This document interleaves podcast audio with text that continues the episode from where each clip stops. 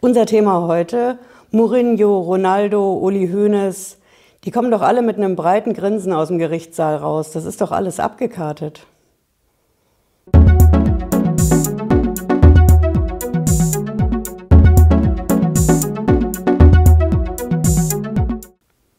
Hallo, ich bin Patricia Lederer. Ich bin Rechtsanwältin in der Frankfurter Steuerrechtskanzlei Lederer Law.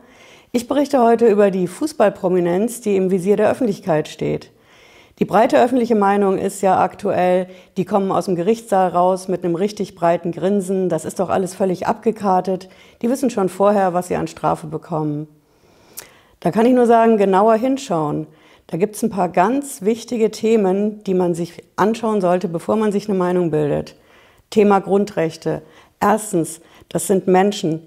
Das sind Menschen mit Menschenrechten. Und daran ändert auch die Steuer nichts. Zweitens, das sind Menschen mit Beratern.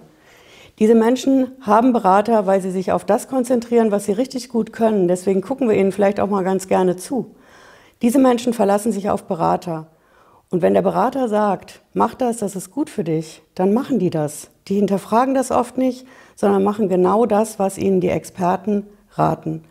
Und der dritte Punkt, ganz, ganz wichtig, ist, diese Menschen akzeptieren eine Strafe ohne Prozess, ohne rechtskräftiges Urteil in allerletzter Instanz. Das ist ein Unding. Sowas hatten wir in Deutschland in den letzten Jahrzehnten ja nicht mehr, dass man einfach abgeholt wird, sondern man hat Grundrechte. Man kann den Rechtsweg beschreiten und ausschöpfen. Und genau darauf verzichten diese Menschen. Die akzeptieren eine Strafe ohne Prozess, ohne in der letzten Instanz verurteilt worden zu sein. Frage, warum machen die das? Ja, das Finanzamt sagt ganz klar, ich muss ja schuldig sein, wenn ich sowas akzeptiere. Sonst wäre ich ja unschuldig. Hm, da muss man aber schon genauer hinschauen. Es gibt viele gewichtige Gründe, einen Deal zu akzeptieren mit dem Finanzamt und mit der Staatsanwaltschaft.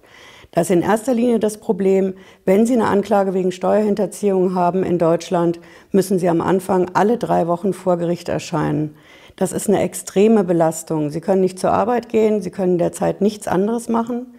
Sie müssen da erscheinen. Ganz großes Thema ist die finanzielle Belastung mit den Beratern, mit den Verteidigern.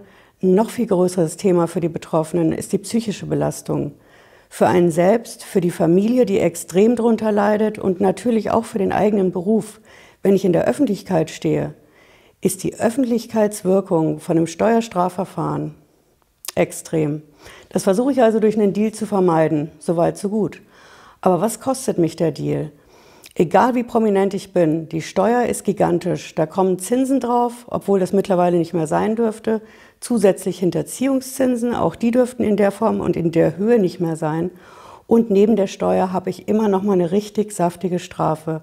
Das ist schon heftig genug, aber das Heftigste ist, es ist immer eine Vorstrafe mit dabei, bei all den prominenten Fällen. Eine Vorstrafe ist nicht irgendwas, das ist nicht irgendein Eintrag in einem Führungszeugnis, was sowieso keinen interessiert. Eine Vorstrafe ist heftig. Die begleitet mich das gesamte Leben lang. Denn egal, was ich danach mache, nachdem ich das ausgestanden habe mit dem Deal, ich habe auf jeden Fall immer diese Vorstrafe drin.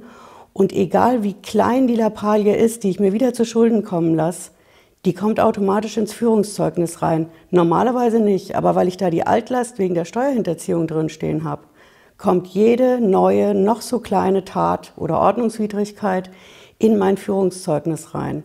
Nun kann man natürlich sagen, den Prominenten ist das wurscht, die können sowieso ihren Job machen.